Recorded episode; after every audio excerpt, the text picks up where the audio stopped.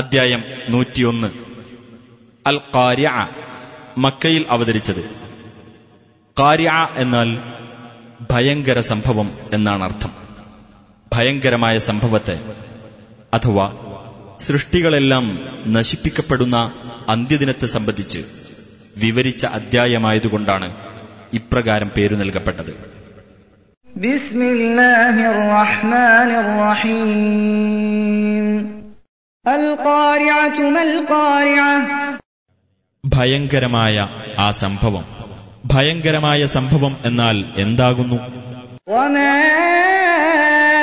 أدراك ما القارعة ഭയങ്കരമായ സംഭവമെന്നാൽ എന്താണെന്ന് നിനക്കറിയുമോ يوم يكون الناس كالفراش المبثوث മനുഷ്യന്മാർ ചിന്നിച്ചിതറിയ പാറ്റയെപ്പോലെയാകുന്ന ദിവസം وتكون الجبال كالعهن المنفوش പർവ്വതങ്ങൾ കടഞ്ഞ ആട്ടിൻ രോമം പോലെയാവുകയും فأما من ثقلت موازينه അപ്പോൾ ഏതൊരാളുടെ തുലാസുകൾ ഖനം തൂങ്ങിയോ فهو في عيشة راضية അവൻ സംതൃപ്തമായ ജീവിതത്തിലായിരിക്കും